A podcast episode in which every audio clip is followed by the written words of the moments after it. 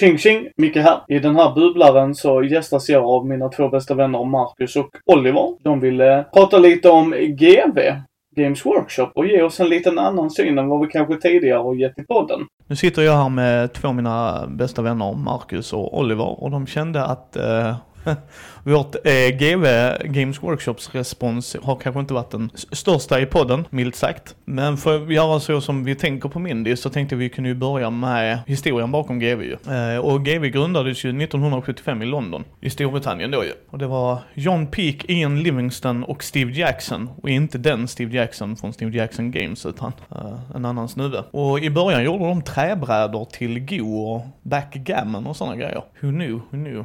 Uh, sen började de importera Dungeons and Dragons och sälja det. Uh, för att senare själva börja göra egna spel. Och de börjar ju expandera från vart lager, alltså att de hemmalager. Det var också en sån rätt intressant grej att läsa. Uh, och de gjorde faktiskt, för att promota sina egna spel, så gjorde de en tidning, Owl and Weasel, som de grundade nittonhundrasjuttiofem. Och år nittonhundrasjuttiosju så var det White Dwarf som, t- eller White Dwarf som tog över. Och då började de göra mer traditionella spel, och då lämnade John Peake företaget. Och för att de inte gjorde traditionella spel, då, då, då han lämnade företaget. Och då försvann en stor del av deras budget. Han hade den stora delen. Men de hade ju kvar rättigheterna att sälja Dungeons and Dragons och det. Och det gjorde att de kunde expandera. Och de höll liksom en hög profil, så att de gjorde egen... De, kunde, liksom, de höll i egna konvent och det. Och det gjorde att nittonhundrasjuttioåtta öppnade deras första butik. Det var också en sån rätt så här, intressant grej. Sen sjuttionio så grundade de Games Workshop Citadels Miniature,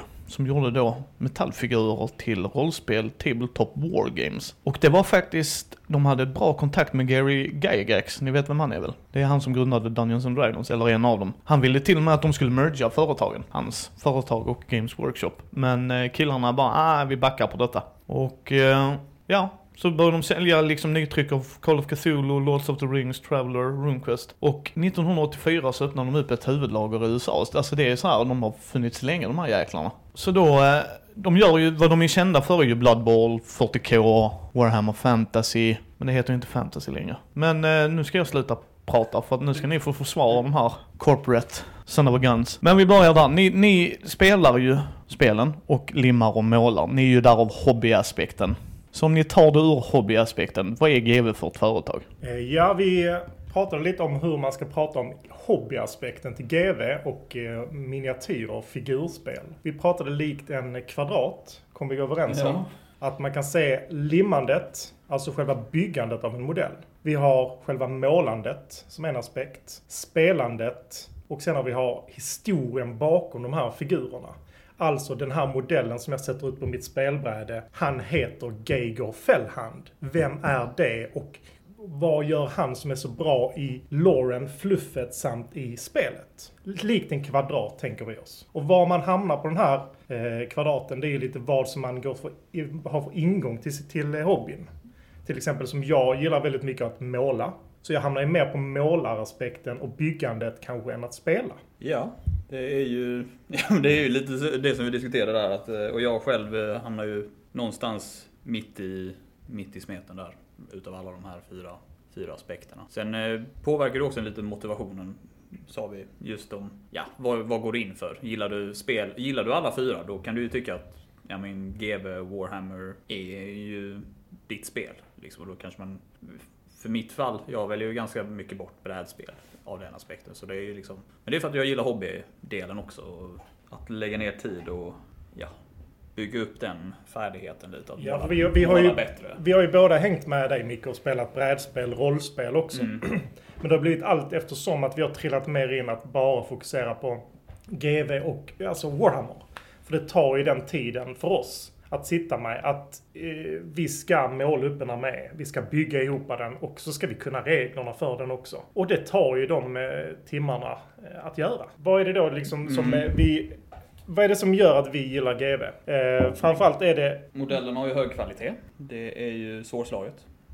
Bland många... Ja men det är ju många som gör modeller, men det är ju fortfarande metallmodeller som på den nivån de gör det. Men nu kollar man på G W-saker idag jämfört med det de släppte för nittionio. Sådana ja, helgjutna modeller, statiska. Nu släpper de samma modeller som man aldrig trodde de skulle kunna men li- äh, göra med en detaljrikedom som är liksom... Ja, det är ju där Andy inte håller med er, medan jag har sagt det liksom. Om man kollar hobbyaspekten och får vad ni får för det ju, så... Ja, pris... Ja, det är ju alltid... Kostnadsaspekten, om man säger vad man tänker, som du säger där, vad man får för det, det är ju en väldigt bred sak att greppa liksom. Gillar du inte limma, gillar du inte måla, gillar du spelet, det finns ju de som gör det som bara går på turneringar, som är villiga att betala några tusen lappar för att ett företag eller en, en målare som tar betalt för målar upp en hel armé inför varje turnering. Och de, de tycker det är ju roligt, och då tycker de det är värt det. Att de tycker, så det är ju liksom, man är ju vågskålar däremellan vad man ska, vad som motiverar dig till... Till hobbyn. Ja, till sagt. hobbyn, ja. Mm. Eh, och då kan man ju liksom så här, gillar du inte kanske hobbyaspekten med målandet, ja då är det ju kanske svårt att motivera varför man ska lägga två tusen fyrahundra spänn för en, ja, en av de senare modellerna som... Absolut. Men vi, det här med just hur bra modellerna är, vi har ju andra figurspel också som har ju fantastiskt fina modeller, så G B är ju inte rakt av bäst skulle jag inte säga, men de har en väldigt hög standard på sina modeller. Pla- plastmod- plasten de använder är ju den som huvudsakligen är den. Ja, jag tycker ju just deras G B-plast mm. är det, är det svårslag, för man har fått se de här andra resinmodellerna, och är man lite så här att man gillar att konvertera och bygga om lite, då är det svårt med hårdare resinplast som vissa andra företag använder sig utav. Jag vet, Priority Press har ju lite sådana. De har ju, men de har ju huvudsakligen metallmodeller, men just deras plastmodeller är ju mer hård resin som är ja, ganska så oförlåtande för att bända och ja, konvertera och trixa med. Ja, jag, jag håller med Oliver där att just um, plastmodellerna är fantastiskt bra att jobba med. Det är svårt, det, det, det är svårt att hålla med om att det finns, jag tycker till exempel Batman Miniature Games som du Micke också har eh, investerat ja. lite i. De har ju kommit med resinmodeller nu. Det var ju en uppgradering mot deras metallmodeller, men de ligger fortfarande efter lite i G B. De är ju en av de ledande på marknaden kan vi säga. Eh, och det är en, en av aspekterna till att vi gillar modeller, alltså att gilla den här hobbyn. Eh, vi köper modellerna och vi vet exakt hur modellerna kommer att se ut när vi öppnar lådan. Att det kommer inte vara några fabriksmissar i stort sett, utan det är så pass hög standard på modellerna. Ja, man har ju hört när det har förekommit, men det har ju fixats illa kvickt och det är ju liksom... Det är framförallt Finecasten som kom på ja, för ett x antal år sedan. Det var ju ett... Men det, det var också så här en intressant period, för de släppte Finecast. Det var praktiskt att de gjorde alla gamla modeller fast i mjuk resinmaterial. Men det resinmaterialet hade tendens att få många luftbubblor i sig, så man fick ju pilla väldigt mycket för att få det rätt. Men det intressanta är ju att sen den perioden så har ju utvecklingen gått så långt så att nu kan man ju få samma detaljrikedom som de ansåg. Ja, men vi behöver Finecasten för att göra den här detaljrikedomen, vi kan inte göra den med plast. Men det kan du praktiskt taget få nu, även i det ursprungliga plastmaterialet. Och det är ju det som är det lite man har sett, ja, tio år tillbaka när de fick Finecast jämfört med nu. Och de spelen som vi framförallt gillar då in, eh, som Games Workshop producerar, det är framförallt fyrtio K, alltså Warhammer fyrtio tusen ja. som det kallas. Och det är ju framtids eh, jorden år fyrtio tusen. Ja. Eller universum. Ja, det är lite, lite lätt bundet med, till, till vår historia, men... Eh... Och det är ju också en av aspekterna som gör att jag personligen gillar eh, Warhammer. Att det är den här historien. Allting är ju redan nästan skrivet. Att när vi sitter och pratar om den här, de här slagen, det blir nästan som vi sitter och slår upp i en gammal historiebok och säger nej, det var ju han, det var ju hon som gjorde det. Att allting står skrivet, så vi läser nästan en form av historia fast i framtiden. Mm. Och det är en aspekt som gör att jag gillar det väldigt mycket. Ja, för det är just Black Library, halvan utav G Vs verksamhet har ju en... Jag vet inte, du kanske kommit över det Micke nu när du kollar hur länge det har funnits. Men det, det har funnits ganska så länge just den här fantasy fiction halvan utav deras ja, företag. Där de har ja, flashat ut allting som, precis som Marcus säger, och ja... Och x antal människor utöver det har ju sedan tagit sig an att sprida den här faktan på internet, på diverse wiki, wiki-sidor och liknande. Så man kan ju lätt gräva sig ner i det. Ja, för en grej jag älskade med, med fyrtio K då när jag spelade back in the day var ju fluffet. Jag har ju alltid varit orkspelare, både i fantasy och i Blood Bowl och allt det där. Så fluffet gillar jag jättemycket. Det har stört mig på. När jag spelade back in the day, jag tror det var sjätte editionen jag spelade precis. Och då, det var ju att kodekarna kom ut och sen blev det det nya heta och sådär. Och så när man åkte på turnering, jag, jag glömmer aldrig, sista turneringen jag var med i så kom ju Imperial Guards.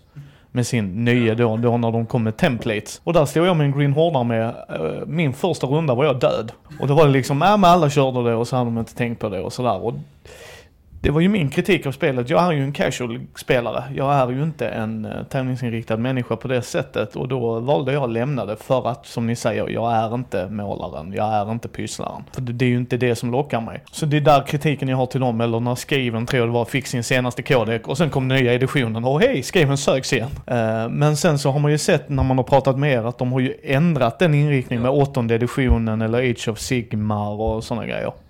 Jo, åttonde editionen var ju en, ja nu kanske man inte ska missbruka ordet, men str- de gjorde en ganska så strömlinjeformad edition där. Eh, där de satsade på mindre diskussion om vad som händer.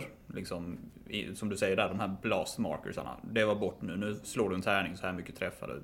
Ingen fråga om saken. Och sen så gjorde de också att många saker som man tidigare behövde sitta där och bara, ah, jag tror inte det, du vet, det blev dividerande. Sådana saker tog de bort nästan helt och hållet för att bara göra det snabbare och enklare. Och sen som du säger där, att det har ju varit en ganska så rolig sak som man skämtat om inom G V, att det är alltid den senaste kodexet som vinner. För det är oftast de, de gör ju alltid någonting för att få, få sålt det. Men nu på, ja till exempel, så de gör det jättebra så alla vill köpa det. Men nu i åttonde editionen så har de ju haft en, och på senare tid överlag så har de ju haft en väldigt effektiv, alltså de släppt allting. Innan så visste man ju inte riktigt, där det kanske kommer ett kodex detta halvåret eller sådär. Men nu har de ju praktiskt taget, när G V släppte åttonde editionen innan halvåret var slut så var det väl, ja, de släppte det på sommaren innan året var slut, så hade de ju släppt hälften av alla kodexar nästan, om inte mer. Och, och i och med att de släppte allting snabbt, fick ut det, så kunde man ju speltesta det på vägen. Och sen i slutet på då, tjugo arton till exempel, ja då, och tjugo sjutton så släppte de ju sina Chapter Approved där de balanserade upp saker. Och sen, ja, de har ju blivit mer responsiva på internet överlag gentemot spelarna, så de tar in mycket mer fakta från till exempel sådana turneringar som turnering som du var på och sa liksom, ja men det här kanske inte funkar. Ja, nej, men då, okej, då får vi kolla på detta. Är, är poängen för den här enheten som är så pass bra, är rimlig, eller ska den kosta mer, ska den kosta mindre? Varför spelar ingen den här enheten? Är den för dålig? Och liksom så här. Så de vill ju ändå på något sätt att alla modeller de släpper ska ha en plats i spelet, mer eller mindre. Och sen så blir det ju alltid som i alla andra turneringsspel, att det finns ju ett meta inom situationstecken. Det, det blir det ju, det blir det ju. Men en, en av kritikerna de har också fått under årens lopp är att åh, jag bygger ut min enhet där, nästa edition, ah, den är inte ens legal längre, nu får jag bygga om allt ju. Får jag köpa nya modeller och sådana grejer? Och det... Ja, det finns ju, det, den eh, problematiken syns lite även i åttonde. Eh, de har ju en liten, eh, de har ju så kallade indexar som var en sån här övergripande, här i dessa indexarna fanns alla modeller som någonsin hade släppts ungefär. Och men sen så släppte de ju kodexarna som du säger där.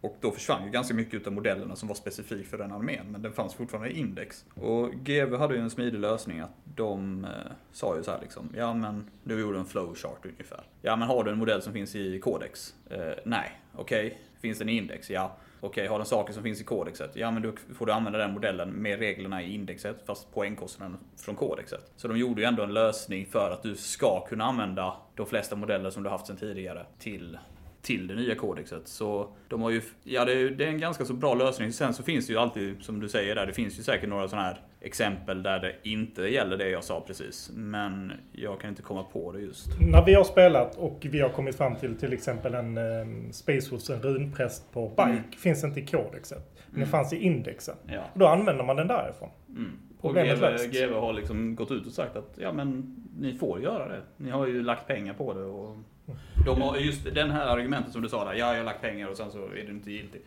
G V har ju sett det argumentet och de har ju de har ett svar på det, och det är just att det finns regler för det och vi kommer ju stödja det. Ja, för så var det ju inte förr. Nej. Sjätte editionen var det ju inte så alls. Ja, New York har det. Yes. Det var sjätte editionen och sjunde editionen, då var ju faktiskt G V ett helt annat företag om man kollar liksom på. Kunde du snacka med G V på online? Nej, det kunde du inte. De tog ju bort, stängde ju ner det helt och hållet eh, några år sedan. Eh, alltså innan detta då. Men det var ju framförallt i slutet av sjunde editionen. Sjunde innan... editionen, då började de göra F A Qs, allmänna F A Qs på sin Facebook-sida. Mm. Sen var det lite roligt att de släppte F A Q precis innan de gjorde åttonde editionen, så det var lite skitsamma att de släppte det. eh. Och sen att de här med, deras YouTube-kanal växte ju mer fram, ja. Framåt slutet av sjunde editionen. Med lite... Eh, de här cinematiska trailersarna för deras släpp. Mm. De byggde ju en liten hype kring deras, deras nya grejer. Och sen när åttonde släpptes att de blev mer öppna på sociala medier, eller vad ska vi kalla det? Att de eh, gick ut mer och frågade efter vad fansen vill. Eh, tog emot vad fansen sa, som Oliver berättade om innan. Eh, kring hade sådana meet and greets på större event, så har de meet and greets liksom. Och vet, på L V O och liknande så kommer de ju dit till de turneringarna. L V O är en stor, Las Vegas Open är det. En stor turnering för fyrtio K bland annat. Och där kommer ju då G V dit med sina representanter. De har en liten preview där de så här visar vad, vi, vad de kommer släppa. Och sitter där och pratar med dels eh, tournament organizersarna och eh, ja, spelarna. Spelarna, ja. ja alltså att de har ett bås uppe. Och ja, till och med några utav regelskrivare de har haft till och med på mm. vissa av de här turneringarna som har gått runt och bara... Ja. Och visar upp lite nya modeller och sånt. Ja. Ja. Eh, alltså det är framförallt åttonde editionen, om vi ska säga det. Det är mm. där saker och ting har förändrats. Och är man med i hobbyn nu så har man ju sett förändringen. För att jag håller med. Det som mm. du och Andy har berättat om tidigare. Att grejer som företag kanske inte har varit det bästa. Men nu tycker jag att det är en stor förändring. Och jag som figurspelare tycker det är fantastiskt roligt att få vara med i denna hobbyn, att vara en del utav det. Ehm, för vi lägger ner så x antal mm. timmar i veckan på detta. Och jag känner vad jag får ut så mycket av det. Mm. Ja, för sen har du ju det också som... Eh, jag vet liksom, det var ju... De tog bort Blood Bowl och... Vad heter det? Necromunda och det andra fantasy... Vad heter det? Ja. Mordheim. Och sen plötsligt så hörde de ju på fansen bara... Pet, pet. Vi skulle gärna vilja spela Mordheim. Vi skulle gärna vilja ha nya figurer till Mordheim. Eller och, till och till Blood Bowl, ja, liksom. Och vi skulle gärna vilja ha lite utpottade regler. Och... Ja. Ja, för det... Nu kollar ju... Jag lyssnade nämligen lite på G V:s egna podcast där de... snackade just om design för modeller och sånt. Och det intressanta var ju att modeller som de hade släppt nu, den hade ju varit i designpipelinen fyra fem år tillbaka redan. Så troligtvis så är just det här som du snackade, nämnde där just att ja, med Blood Bowl och sånt, de tog ju bort det. Men om det nu är så att G V jobbar fyra fem år in i framtiden, så det som de gör idag är det som kommer släppas om fyra år. Så ja, jag tror det var redan en spekulation, men troligtvis har ju det varit lite i pipelinen hela tiden att de skulle göra nya, nya plastmodeller till allt det där. Jo, problemet är ju att de inte har delat med sig av det innan ju. Ja. Alltså att folk har ju trott att det här med det är ju inte lönt, det är ju dött. Medan, som ni säger, de har ju ändrat strategi där att bara gott folk, Necromunda kommer komma. Vi vet inte när, ja. Vi kan inte ge ett exakt datum, men det är på G liksom. Det finns ju alltid, den problematiken är ju liksom, ja, hur, hur långt i förväg ska du gå ut med en sån sak? För annars, ja, säger du det nu och sen så sitter ju folk där och surar och väntar och bara knackar dem på Facebook hela tiden och frågar när kommer det, när kommer det? Och då blir det ju liksom så här, ja men om man säger ja, om ett år så släpps det, ja, okej, då vet vi det. Men om ja, någon gång i framtiden så sitter man där och de bara, ja men det är fem år vi menar, men det kanske inte vi säger. Nej, men att säga att det är på deras tankar är ju ja. mer än vad de har gjort innan, innan så ja. bara tog de bort det, så bara, som ni sa, bara kommer det en ny kodek, där går rykten om att det kommer en kodek. Medan nu har de ju sagt, som jag har förstått det, på allt flum och allt sånt där liksom, att nu kommer en ny kodek, de kanske inte säger vilken, men där kommer en kodek om en månad och då vet man, okej. Okay. Ja, de har ju gjort det nu till Age of Sigmar just att när de ska släppa sina Battletomes att de ja, men här, här, här, ja, Battletomes är deras kodexar till eh, gamla fantasy som nu är Age of Sigmar. Då bara, här kommer de tre, tre nästkommande kodexarna och så släpps de någon gång under året. Men det är ju intressant om vi bara går tillbaka till åttonde editionen, lanseringen igen. Just det vi pratade om det här med mm. en jämn ur turneringsspel. Att då fick ju alla indexar. Det var ju alla arméer i stort sett jämnbördiga. Alltså att någonstans de var... Och sen när kodexarna började släppas så blev det ju en förändring. Att vissa fick ju eh, regeländringar som inte fanns i indexarna. Men de hade ju för avsikt att släppa alla kodexar på ett år. Så att, men ja. det drog ut på tiden. Och det är ju där vi kom in och har spelat mer, spelat mer i åttonde editionen än vad vi gjort tidigare. Definitivt, ja. Vi har ju spelat turneringar i sjunde editionen och tidigare. Men nu när åttonde kom, då, då, då kände vi att framförallt att här var ju någon, en nystart också. Att vi kände att företaget i sig var en nystart och plus att reglerna var nytt. Då var det lättare att komma in och bara komma in, som, alltså komma in igen, så att säga. Mm. Ja, och sen G V har ju gjort grejer som många inte tänker på. För att Fantasy Flight hade ju deras licenser rätt länge. Då hade de ju det kortspelet vi tre spelar, Conquest. Conquest, ja, precis. Uh, och... Um, Sen glömmer ju att folk att Talisman är ju G V-produkt Edition och Fury of Dracula är ju också så här två brädspel som G W gjorde back in the day. Men de har ju också börjat göra nya brädspel där eh, ni spelar också en del av det, där de ändå försöker, om jag har förstått det rätt, att du kan ta de figurerna och använda i respektive ja. spel-ish. Alltså att de ändå försökt göra det cross, liksom håller du på med bägge grejerna så gynnas du av att kanske investera i den här spelet. Ja, inköpssumman in i hobbyn var ju tidigare ganska så, ja den var ju ganska så stor, om man säger som så. Du kunde inte riktigt spela förrän du hade köpt en armé för en viss slant. Bara att det var slant. Stort, utan det var också väldigt överväldigande. Var ska jag börja? Eh, det fanns start... starting-lådor, en, lite med lite färg och modeller. Men nu, som Oliver var inne på här, att, vi som, att vi, det är lättare att komma in som ny till hobbyn idag än vad det var när vi mm. gick in i det. För ja, när vi gick in i det då kunde man ju inte, då var det så här, jag måste köpa hundra modeller för att kunna spela ungefär.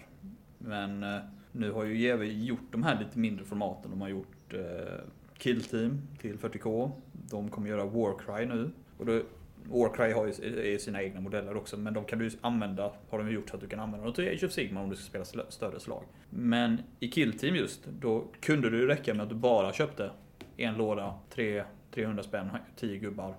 Och så kunde du spela, måla upp dem, limma dem, spela med dem. Och det var inga större problem. Och sen ville du bygga vidare på det, då kunde du köpa en till låda eller en till. Och sen så, så småningom så kanske du var uppe i det här att du kunde spela de här större slagen. Ja, vi har ju en på vår förening som kom med Kill Team. Ja. Och han, oh jag vill spela Kill Team. Och sen eh, spelade han, sen kanske köpte han lite mer och nu sitter han på en hel Space Wolves armé. Och nu har han trillat in på hobbyn, alltså fyrtio K. Just att han började med Kill Team, tyckte det var roligt med det här med hobbyn, måla, limma, samla ihop. Mm. Sen fick han över, kom över ett billigt pris i second hand, alltså um, gamla modeller som han köpte, eh, målade upp det till sitt eget och så nu håller han på att bygga ihop en hel Space Wolves armé. Men för innan var ju G W sådana douchebags McDouchebag, så att det var liksom så här, skulle du spela spelet, ja då skulle du köpa en regelbok för femhundra spänn. Okej, okay. Kan man få en summering på det här? Nej, men om någon gör en summering, nej, då, då vill ni att vi tar, ni, ni ska ta bort det för att ni får ni inte göra. Okej, okay, men det är ju inte så lätt den här regelboken då liksom, det är ju som en bibel. Ja okej, okay, sen, sen inte nog med det så kan jag min kodek också. Ja, ännu bättre så här, har ni någon quick sheet för det? Nej, nej det har ni inte heller, nej. Och som du säger, de hade ju ingen så här, du är tvungen att köpa kodeken först, men för att den ska ge dig någon vettig information bör du kunna spelet först. För att alla de statsen och siffrorna, om du inte ska bygga, för det är en annan grej, för då kan du ju visa vilka modeller du har. Ju. Det är också att vår tid idag, alltså internet är ju så mycket större än när vi börjar spela. Att det är så lättare att hitta vad din armé gör. Du är orkspelare. Vi kan förstå att de kanske gillar att slåss. Men det kan inte vara så lätt när vi var små och veta vad just den, varje armé gör. Nu är det ju bara ett knappsök på Google eller YouTube. Vad gör den här eldararmén? Vad är deras grej? Passar det mig? Och det kan jag göra innan jag köper. Det var inte riktigt så lätt för oss när vi gick in. Ja, Facebook fanns, fanns ju inte så värst innan vi, när vi satte igång med det. Och nu finns ju x antal Facebookgrupper för varje faktion inom alla lagen i både, båda spelen. Och man kan söka liksom... Du kan, ja, du kan gå in där och sen skriva hej, jag tänkte börja samla på detta. Och hjälp, ställa, hjälp mig, hjälp, hjälp mig. Var ska jag börja? Och du kommer få hundra svar eh, att välja mellan, ungefär. Så att, att börja med G W är ju, det är ju mycket lättare nu idag än vad det var tidigare. Men sen är det som sagt att du måste ju vilja vara figurspelare. Alltså det är ju en hobby att vara en figurspelare. För att vi lägger ju ner timmar varje dag. Även jag lyssnar på podcasts. Jag lyssnar på er podcast, Mindy, Mindys podcasten. Men det är ju lite där också. Ska jag lägga timmar på att lyssna på brädspel kanske när jag kommer behöva lägga tid på att läsa nya kodexar. Eh, mina regler, jag behöver måla. Och då blir det att man sållar bort lite av den här eh, brädspel och rollspel för figurspel. För det tar den tiden. Det gör det. Det är ju som Magic-spelare. Det är ju en livsstil för dem. Det är det man, nej men det märker man på figur, om vi tar eh, P liksom på föreningen. Alltså han målar ju och han målar jävligt duktigt. Men det är ju det han sitter och gör. Han har sina små verktyg och han gör en idé och allt det där. Och det är ju det han gillar. Han spelar ju också sådär, absolut va. Men majoriteten går ju åt det och det är som jag har sagt, det är ju inte där jag är överhuvudtaget. Jag är ju mer brädor. Vi kan jämföra lite så. Till exempel, du köper ditt nya brädspel. Du öppnar det, kollar så alla komponenter är där, läser regelboken, sen kan ni börja spela. Men när vi ska göra det så måste vi köpa x antal lådor. Vi måste köpa den här kodexen som du pratar om, den här regelboken. Vi måste också ha ett brädor att spela på. Vi kan inte bara sitta här framme i köket och spela. Vi måste bygga upp en värld för att vi ska få inlevelse och kunna spela. Det, vi pratar timmar där. Det gör vi faktiskt. Sen tänkte jag på just ja, det här exemplet med regelboken. Den har de ju i, till skillnad från jag vet, sjunde, sjätte och sjunde editionen. Då var det ju ja, tjugo böcker för att ha koll på reglerna. Men det har de också slimmat ner nu. Egentligen, om man inte krånglar allt för mycket, så behöver man egentligen bara en liten rules pamphlet på fyra sidor som de slänger med i varenda sak de släpper nästan. Och en, ja, ett kodex helt enkelt. Ja, stort sett. Sen uppdaterar de ju siffror och lite sånt en gång om året. Så det kan man ju alltid, ja, det är väl en liten uppdatering man får beräkna, men den brukar ju oftast vara positiv för dig som spelare. Um, och när vi, sen när vi, vi ska prata lite mer om att spela också. Ja. För um, spelet tenderar att bli väldigt kompetitivt. Att det är mycket snack om metan som Oliver pratade om innan. Mm. Vad är bra eller vad är bäst? Vi lyssnar på väldigt mycket podcast från U S A och Storbritannien där de stora turneringarna hålls. Eh, och man blir liksom lite influerad att man ska spela lite mer, mer åt det här hållet. Men G W har ju också ett mer narrativt spelsätt som också följer med varenda bok de släpper. I regelboken, i kodexarna, i eh, Chapter Approved, att man spelar mer narrativt, alltså eh, ett beskrivande, berättande slag istället för den här tävlingsslaget mot varandra. Och där är lite mer restriktioner att ni kanske inte ska spela de här hårdaste grejerna. Och det är ofta en twist med i det, någonting som händer, en anledning till varför man slåss, än att bara sätta fram två arméer och slå mm. mot, slåss mot varandra. Det är lite som man tänker att uh, ja. gör en reenactment på slag vid Waterloo. Vi vet ju vem som förlorar, men vitsen är ju inte liksom, ja, utkomsten alltid, utan det är historien. Så jag, speciellt i narrativa spel som du säger där, jag spelade ett väldigt stort narrativt spel för några månader sedan, eller någon månad sedan nu. Eh, visst, jag förlorade, men vi hade ju jätteroligt, för det hade just de här, som Marcus sa, twistarna som gjorde att det blev, det blev en större sak utav det än bara att vem, ja, vinna och förlora, utan det var just att ja, han, han spelade, den jag mötte spelade med demoner som hela tiden bara kom in från kanten. Så man stod där och försvarade sig, men sakta men säkert så förlorade man allt, allt mer och mer. Så det blev ju den här, ja, att man står där och slåss mot oändliga horder som inte slutar komma, stuket, och man förlorar till slut. Men själva vitsen var ju att, ja, resan dit. Ja, jag har ju varit med då när du körde och skötte, så var jag, Johannesson och Morf och Frykis uppe i Umeå där på Fnatic. Och de är ju rätt stora inom det, den turneringen. De är bra på måla också, har jag hört. De är väldigt duktiga på måla där också. Ja, och sen hade de ju han som höll i det. Uh, Fantasia-killen då, där, han som äger det där. Uh, han... Ja, Andreas eller något sånt där, ja. Han, um, alltså det var ju liksom, det, det var ju tävlingsinriktat, så att första två matcherna tog klosa man. Men sen grejen där jag tyckte var roliga var att man hamnade med dem som oftast bara, nej men jag är här för shits and giggles. Så att jag visste inte att jag skulle vinna liksom och sådär. Och så, men, men då satt man ju och spelade va. Uh, och det var, ju ett, det var ju ett livsstil som ni säger. Då var vi, ja, väldigt inne i den hobbyn. Sen upptäckte jag att nej, jag var mest sur på G V på den tiden. Och sen så älskar jag inte att sitta och måla. Det är inte min hobbyaspekt. Min hobbyaspekt är ju att läsa rollspelsböcker och förbereda för ett rollspelsäventyr och så vidare och så vidare. Uh, och det är det ju. Och det kommer ju allting, allt runt om ju. Det, det roliga med G W, som ni säger, de har ju fått ett uppsving. För förr var de riktiga douchebags. Alltså just att ni får inte göra de här grejerna. Nej, sluta med det där. Och, eh, men sen så, och det finns en faktiskt en intressant läxa. De borde ha lärt sig själva. Blizzard kom ju till dem och sa det. Tja, vi vill göra ett sånt fantasy-strategispel. Vi vill använda Warhammer I P:n. Och de bara, nej nej, gå och lägga. Det är ingen som kommer att tro på det. Nej nej. Så de gjorde World of Warcraft istället. Och... kan man tänka om de, om de hade ägt en I P:n idag hur, hur World of Warcraft hade sett ut då ju. Men det är liksom, och det var ju kostymnissar som det sades på den tiden ju. Sen så har man ju hört då, då när jag har pratat med er och Johannesson också liksom, att nej nej, med åttonde förändrades hela imagen liksom, att, som ni sa där, att nej nej, du kan använda dina äldre modeller, du kan göra de här grejerna. För en grej, jag, vi, vi stod där ute och pratade innan ju, att det var alltid så fascinerande, du kan ha tio man i den här enheten, yes, men vi säljer dem fyra stycket, så, så jag måste köpa tre lådor. Yes, yay. Och så vill de kosta fyrahundra spänn styck. Yes, Yes, okej. Okay. Och då var man femton år också. Man hade inte de pengarna. Nej, men precis. Va? Och det, sen, sen har det ju skiftat fokus och de har ju gjort det liksom. Och jag, jag har ju sagt i podden i alla fall att materialmässigt när man hör på er, det, det, ni arbetar ju med det. Jag hade ju inte arbetat med det. Jag vill ju bara limma det. Alltså hade jag fått bestämma hade de varit farmålade och i, liksom ihopsatta redan ur boxen, va. Men det är ju inte det därför ni spelar det. Det är ju inte bara därför ni är i hobbyn, utan det är som du sa, den kvadraten där liksom, att det är allt. Eller kanske bara som P, som jag förstått det liksom, när man har pratat med han, han gillar ju mer hobbyaspekten. Han spelar gärna och sådär, men han är mer på hobby. Han vill göra sin armé och displaya den och göra det snyggt liksom och sådär.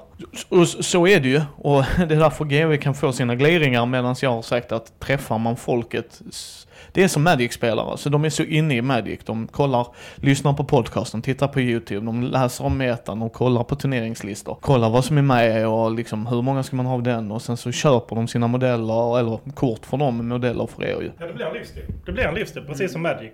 Um, du snackar det, du sätter dig in i det, ja. Ja. Det är ju, alltså det, det är ju det, det är ju än en gång vad jag gillar med hobbyn. Um, det är den här loren, fluffet. Alltså sitta där och tillsammans på en förening eller när man träffar några och prata om de här figurerna. Den här figuren gjorde det här. Precis som det vore en, alltså att det har hänt. Och vi kan liksom re- re- referera till det. Och det är roliga tycker jag är när det som händer i fluffet motsvarar det som händer på brädspelet. Att de har liknande effekter. Att de har tänkt till att den här gubben har den här, den här effekten. I, han gjorde det här i det slaget. Ah, visst får att han får den här specialregeln. Som, på, som påminner lite om det han har gjort i fluffet. Fantastiskt roligt tycker jag. Vi har ju till exempel en Saint Celestine i fyrtio K som inte kan dö. Hon, har, hon kan återupplivas på brädspelet. Bara en sån grej att det finns motsvarigheter till brädspelet. Ja, och sen är det ju, men ni spelar spel, ni, är det bara G V-figurer för er? Liksom, är det andra figurer som tävlar om det? För jag menar, det är som sagt, om man ser eh, War Machine Hordes, det är lite så här samma grej, det är också en livsstil. Medan många figurspelare gillar ju allt med figurer. Punkt. Ja, men det kommer väl kanske att man satt och samlade på sina Star Wars-figurer när man var eh, liten. Men, eh, nej, men det är klart att vi, och vi köper andra företagsmodeller också. Eh, men det är ju hela tiden, man får ju värdera, eller man får ju gå in med... In, vad ska jag ha den här modellen till? Kommer jag spela det här spelet? När jag köper de här Batman-modellerna, kommer jag lägga ner de här timmarna det krävs för mig att måla de här? Kommer jag få ut samma än att jag köper bara de här G V-produkterna som jag vet att jag kommer att spela med? Och det är en fråga jag ställer mig ofta. Titta på de här nya Harry Potter-modellerna som kom äh, som, av äh, företag som gör äh, Batman också. Jag köpte ju givetvis en modell. Men den är ju inte monterad. Och den är inte målad än. Och det är ju en fråga man kan ställa sig. Är det värt det att köpa andra spel när man vet att man kommer lägga den här tiden bara på figurspel? Alltså Warhammer. Om det är Warhammer Age of Sigmar eller om det är Warhammer fyrtio tusen. Det är en eh, fråga. Det är den frågan måste man ju alltid ställa sig. Så ni, ni, ni är djupare och djupare in i hobbyn då, antar jag? Ja... tänkt en liten, ja precis, det blir ju lite så. Sen var det just en fördel som vi snackade om lite där med G V:s modeller. Det var ju just att de var gjorda i plast jämfört med många andra företag som kanske inte alltid gör sina modeller i plast och väljer white metal som de kallar det, som är den här ljusa gjutmetallen som de använder. Och där finns ju en liten nackdel, och det är ju att det finns en så kallad sak som heter flaking, att färg och sånt lättare går av och kan flyga av på metallmodeller gentemot plastmodeller. Och då blir det lite så här att ja, G V:s plast, den, ja, eftersom den binder just akryl, den här pl- plasten binder till grundsprayen som de använder på en kemisk nivå. Så blir det att den sitter bättre och färgen flyger inte av. Och ja, har du suttit trettio timmar med en modell och sen helt plötsligt sitter du där och bara, här, nu ser jag metallen här igenom. Här, vilka färger använder jag? Ska jag reparera detta och fejda in det snyggt i kanten? Men det finns ju andra företag som gör modeller som de säger att det inte ska vara till Warhammer, men alla vet att det ska vara till ja, Warhammer. Jo, det också, ja. eh, vi kommer nya kommissarer och i samma skala som Games Workshop gör sina, men kanske lite coolare. Vissa av dem till exempel gör demoner. Det finns fantastiskt snygga demonmodeller som, ja, vi alla vet ju att det ska vara till G V:s produkter eller G V:s spel. Ja. Så det är klart att man har köpt några sådana också och använder. Men då är ju frågan, ska man väga på en Games Workshop-turnering, då har ju de regler att du ska använda deras produkter när de har sina stora turneringar. Och konverteringar har de också regler på, hur mycket du får konvertera vissa modeller, hur mycket du får ta för utifrån andra modeller än G V-produkter. Och jag förstår, det är deras spel, det är deras turnering, fine, de får ha det i sina regler. Och man kan tycka vad man vill om det. Men nu ska jag på en turnering nästa helg. Och där är det ju mer, det är ju mer en... Där finns ju inte de här reglerna, för det är ingen Games Workshop som stöttar den här turneringen. Så där hade jag ju kunnat komma med en, ett annat, en annan företagsmodeller och säga att detta är de här som G B gör i det här spelet. Ja, för det är ju också en aspekt ju.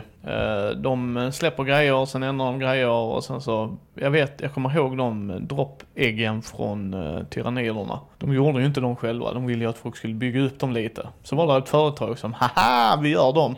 Så kontrade G V med, haha, nu finns de inte längre. Och man bara... Mm. Det var ju, det, där, den femman, det var det så kallat Chapter House. Ja, det var ju en re, rättstvist de hade med ett företag som heter Chapter House. Som gjorde just, som du sa där, G V hade gjort, modell, eller gjort regler, men de hade inte gjort modellerna.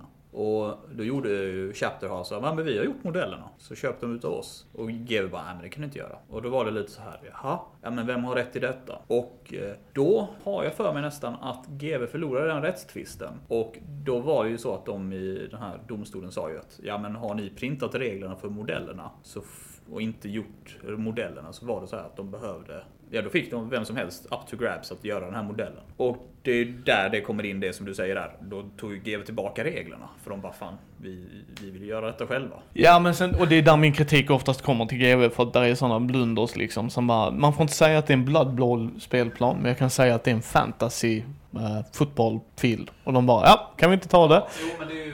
Liksom, nej, nej, men jag, så, jag förstår. Det är ju trademark. Ja, precis, precis. Medans, medans jag tycker, där hade, om jag hade varit G V hade jag bara gått och petat på dem. Säg gärna att det är Blood Bowl, vi vill ha en viss procent bara. Och så måste ni ha en standard som vi får kolla proof. För jag menar, de har ju gjort så innan också. Liksom, typ, jag kommer ihåg, jag glömmer aldrig det. Det hette ju Imperial Guards innan, men det kunde de ju inte trademarka. Så då tar vi Astra Militarium. Okej, okay, fair enough. Det roliga var bara att när Gobbo öppnade boken, första meningen han läste var Welcome to Imperial Guards. Och då var det, men det var det på den tiden fortfarande innan de fick en ny liksom. Så här, de, de blev sura över att de inte kunde trademarka Space Marine. Så bara, nej, för att det fanns innan ni fanns. Så att det kan ju inte trademarka och sådär. Men det är ju den negativa sidan, det är det jag menar. Det är där liksom när kostymnissarna... Företagssidan kommer in. Ja. Och, absolut, jag förstår vad ni menar där. Um, sen får man också säga att de, det är ett företag. Det måste ju skötas, de måste ju följa regler och de måste ju ha intäkter. Och andra kan ju inte göra någonting med deras namn. De måste ju hitta sitt eget. Och att de heter... Adeptus Astartes nu, ja, men vi alla kallar dem Space Marines. Nej, nej, och jag, jag förstår den biten också. Men jag, men jag tycker det blir så, det är där jag tycker, det, det, vad G V borde gjort är att anställa bra P R. Alltså faktiskt några som att säga, vända på det och säga liksom, varför vi vill göra det här är ju för att vi sätter en standard på våra produkter och det. Nu hör man ju bara det ryktesvägen liksom som där, ja, vi släpper reglerna, ska ni släppa en figur eller så? Nej. Okej, okay, då gör ett företag figuren. Ja, alltså, och... det, det har de ju i och med att det fanns ju ingen, det fanns ju inget re, det, som du säger där, men den regel eller alltså den lagen, om vi säger den riktiga lagen som vi inte reglerna i spelet utan den verkliga livslagen. Då var det ju så att det fanns ju ingen fanns ju inget precedens för det, det fanns inte skri, alltså ingen bestämmelse än, så ingen visste ju vad som gällde. Så det var ju ungefär det som hände i den här rättegången, att när det är så här det gäller. Har en, har ni skapat ett spel utan att skapa modellerna, då är det så här. Så det är därför G V insåg då, ja men då kan vi inte göra det här, vi måste släppa modellen samtidigt som vi släpper egen, och det är det de har gjort ända sedan dess. Och det, det köper jag. Ja. Det, det har jag inga som helst problem med. Jag har inga som helst problem med det överhuvudtaget, för som sagt, de lägger ner tid och pengar. Man ska också komma ihåg, de trycker sina egna modeller. De har liksom sina fabriker för det, och de har sina snubbar på att göra molds. Alltså he, hela den processen, de tar ju inte eh, liksom någon random dude, utan du ska göra en mold, yes, då gör du det för figuren, och det köper jag. Men som man säger till folk, G V:s affärsnissar har inte riktigt alltid förstått grejen liksom, att jag köper som sagt att om de har haft en egen modell så blir det copycat, eller som ni sa, där är bolag som gör grejer och det där. Det köper jag, för att de är ju där för att tjäna pengar som alla andra, och vad folk inte förstår är att om inte de tjänar pengar så dör den delen av Robin. För G V gör ju inte bara det här, de har ju sina egna färger, de har sina egna grundsprayer, de har ju penslar, alltså de har ju en hel, alltså de är ju hel ingjuten i hobbyn. Och sen kan man ju tycka vad man vill om att de hade turneringar back in the day då också, att det var tvungen att vara G V-färger. Okej, okay, fair enough liksom, men då återigen, då var det ju för att det var G V-sponsrade turneringar, och som du sa innan Marcus, att jag menar Fantasy Flight gör sitt kortspel och en turnering i det kan ju inte vi komma med kopierade kort ju. Så bara, nej men Marcus känner en designer här så att jag fick en coolare ork. Nej, det är ju proxykort, det kan du ju inte ha med dig, det är ju inte godkänt liksom. Även om vi hade professionellt tryckt upp det, det spelar ingen roll, det är ju hallå, vad gör ni? Vi, vi, vi äger rättigheterna. Medan vad jag bara säger till folk är att de har varit lika smidiga som en flodhäst i en porslinsbutik vissa gånger. Liksom, så här, att jag förstår vad ni menar, men, men man kan göra det snyggare. Eh, inga problem att man tar någon till rättegång för att se vad som händer. För att återigen, de måste ju skydda sitt varunamn, för annars kan man göra lite hur som helst. I P är det, har de ju själva gått ut och sagt att det är den största saken de har. Det är det som de säljer när de... När du till exempel ska starta ett, gör, vill du göra ett fyrtio k dataspel så är det I P:n du köper utav G V. Sen får du göra vilket spel som helst. Liksom. Men du har ju köpt rättigheterna för, från G V då att få använda ja, dessa alltså produktnamnen. Och det är ju lite det som säljer saker för ja, G V-saker generellt. Det är ju att när man ser ja, vi, vi till exempel då, ja men det är ju G V-spel, fyrtio k-spel som de ska släppa. Ja då, eller vad heter det här mobilspelet du spelar? Legions.